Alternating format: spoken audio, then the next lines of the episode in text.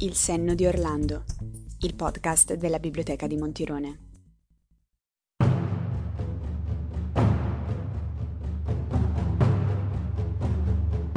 Mentre erano in campagna, Caino alzò la mano contro il fratello Abele e lo uccise.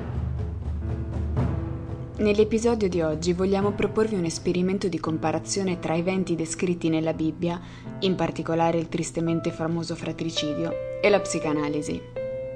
Il libro su cui ci soffermiamo è Il gesto di Caino, scritto da Massimo Recalcati, che cerca di fornire un'interpretazione del significato di odio e dell'origine del concetto di fratellanza.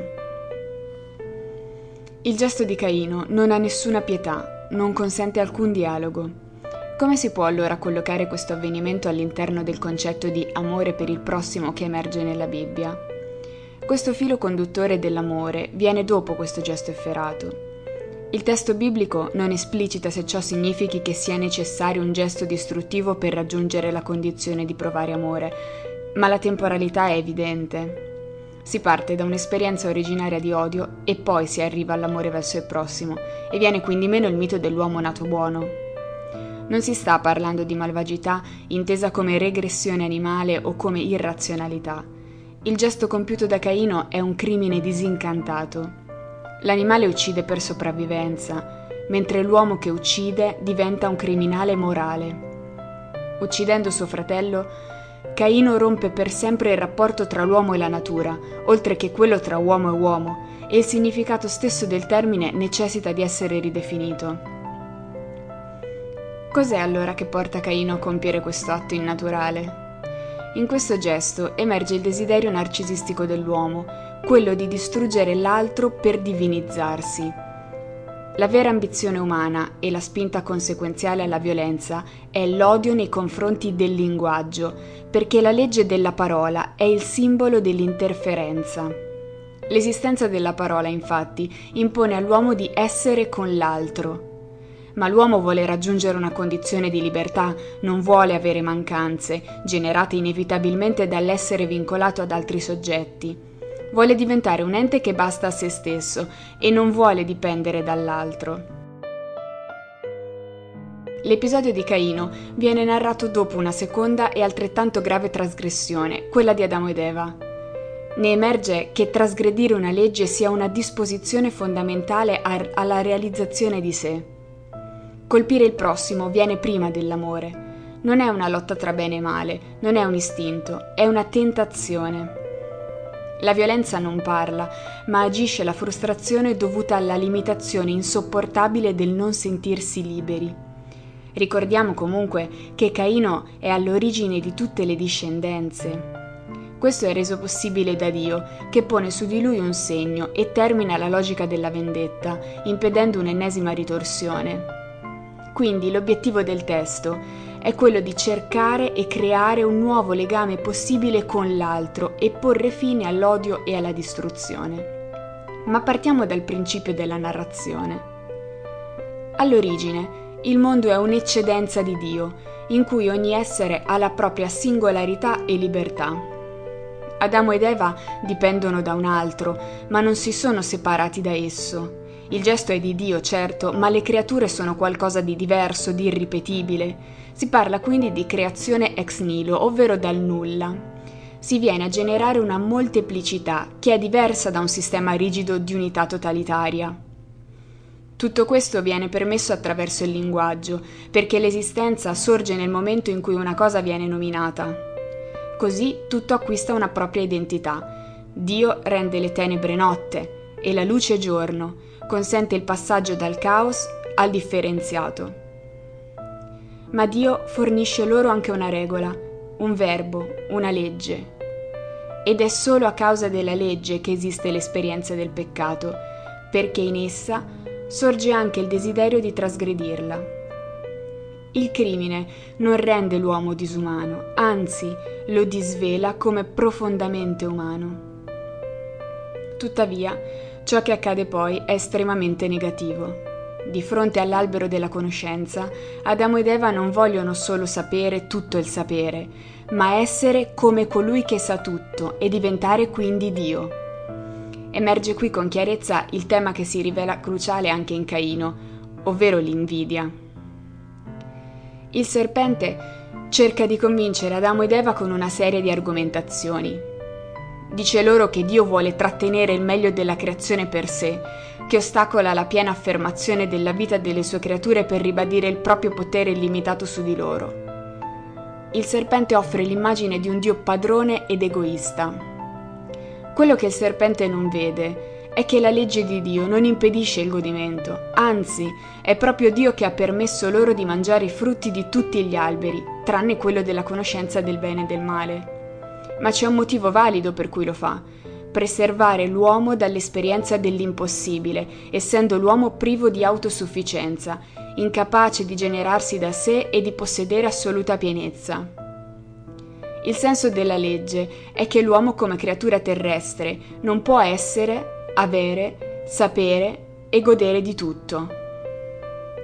Per colpa del serpente, invece, Dio diventa agli occhi di Adamo ed Eva colui che gli impedisce di godere appieno della vita. Nella loro ignoranza, in termini proprio di mancanza di conoscenza, vengono manipolati dal serpente e concludono che forse il male di cui parla Dio, che dovrebbero evitare, non è poi così cattivo e che forse trasgredire la legge magari è bene. Non riescono dunque a vedere il positivo nella legge di Dio, che ha dato all'uomo una posizione unica nell'universo, che l'ha creato a sua immagine e somiglianza. Questa è una prova inconfutabile del suo amore, che il serpente però riesce abilmente a trasformare in odio. Con un transfert negativo, l'amore viene sostituito con una rivendicazione permanente, una critica assidua, rimproveri continui e il rifiuto della relazione. La legge, che dovrebbe essere al servizio dell'uomo, diventa un ostacolo alla sua libertà e quindi colui che ha creato la legge è un ingombro. Adamo ed Eva credono che la loro formazione possa diventare un processo di autogenerazione. Tuttavia, è chiaro fin da subito che il trasgredire la regola diventa uno sprofondare nella rovina e Adamo ed Eva si ritrovano persi nella loro esistenza smarrita e per la prima volta vedono la nudità dei propri corpi, ovvero il segno della rottura. Non si possono più identificare con la natura, che anzi viene lacerata nel suo scorrere. Solo l'uomo infatti ha il senso del pudore e si copre per la vergogna. La nudità è qualcosa a cui si può giungere solo dopo una svestizione. La nudità è il simbolo dell'essere diventati inermi. Non è la stessa nudità di quando erano nel paradiso terrestre, perché quella era senza vergogna. Ora sono colpevoli di questa seconda nudità dopo la separazione traumatica con Dio. L'uomo diventa improvvisamente fragile per la sua colpa e si vuole ricoprire. Adamo ed Eva sono colpiti dal timore perché attendono la promessa della morte, che in realtà era tutta un'invenzione del serpente. Dio infatti non è mai per la morte, ma è sempre per la vita. Non infligge punizioni violente. Anzi, mosso da compassione, riveste Adamo ed Eva con tuniche di pelli. Questo gesto di pietà dimostra che si tratta di un Dio che ha a cuore le sue creature. Ma ormai All'uomo spetta il cammino nella storia, il dolore dell'esistenza, la separazione, la perdita dell'innocenza. Ed è da questi presupposti che arriviamo a Caino, figlio di Eva e primo uomo dopo il peccato universale. La vicenda di Caino mostra che ciascuno di noi porta con sé la violenza umana, non come comportamento istintuale, ma come abitante del cuore che si manifesta nei nostri legami più intimi. Si tratta di una lotta interiore, poiché Abele ha il suo stesso sangue. Recalcati insiste nel sottolineare che non sia quindi una regressione animale e bestiale, è un crimine, perché è solo l'uomo a portare il crimine nella storia. Caino non è un eroe, non afferma la sua vita in modo positivo, è accecato dall'invidia. Invidia che non è gelosia di una proprietà o di una qualità, ma della vita stessa dell'altro. Freud avrebbe detto che l'odio e la violenza vengono prima dell'amore, perché all'origine c'è il bisogno di proteggersi dall'estraneo. Ma Abele non è uno straniero. Lo straniero si configura come qualcuno che si trova dentro Caino. Allora Abele diventa la personificazione dell'intruso.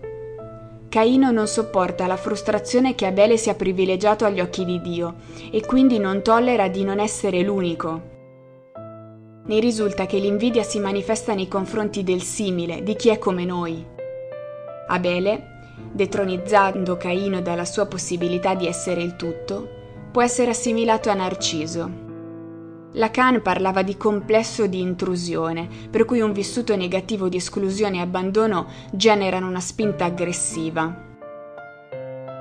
Alcuni hanno provato a interpretare tale invidia con la gelosia nei confronti della madre Eva, ma non si tratta di questo, anzi Eva considera Caino come una sua proprietà esclusiva. Piuttosto si tratta di un sequestro. Il figlio appartiene alla madre e non ha vita propria. Il testo stesso dice ho acquistato un uomo grazie al Signore, che dimostra una relazione fusionale, l'uomo di sua madre. La nascita si configura allora come non accettazione della separazione dalla propria origine. Pertanto Caino non diventa mai un degno erede. Forse anche per questo Caino si risente della mancanza di riconoscimento dei suoi doni fatti a Dio.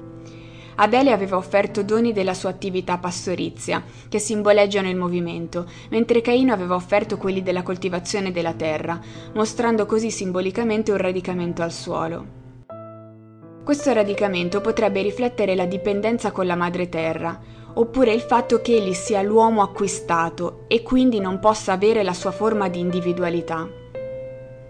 Così, come i suoi genitori prima di lui, Caino non riesce a fare propria la possibilità di diventare un soggetto e resta preda invece dell'invidia.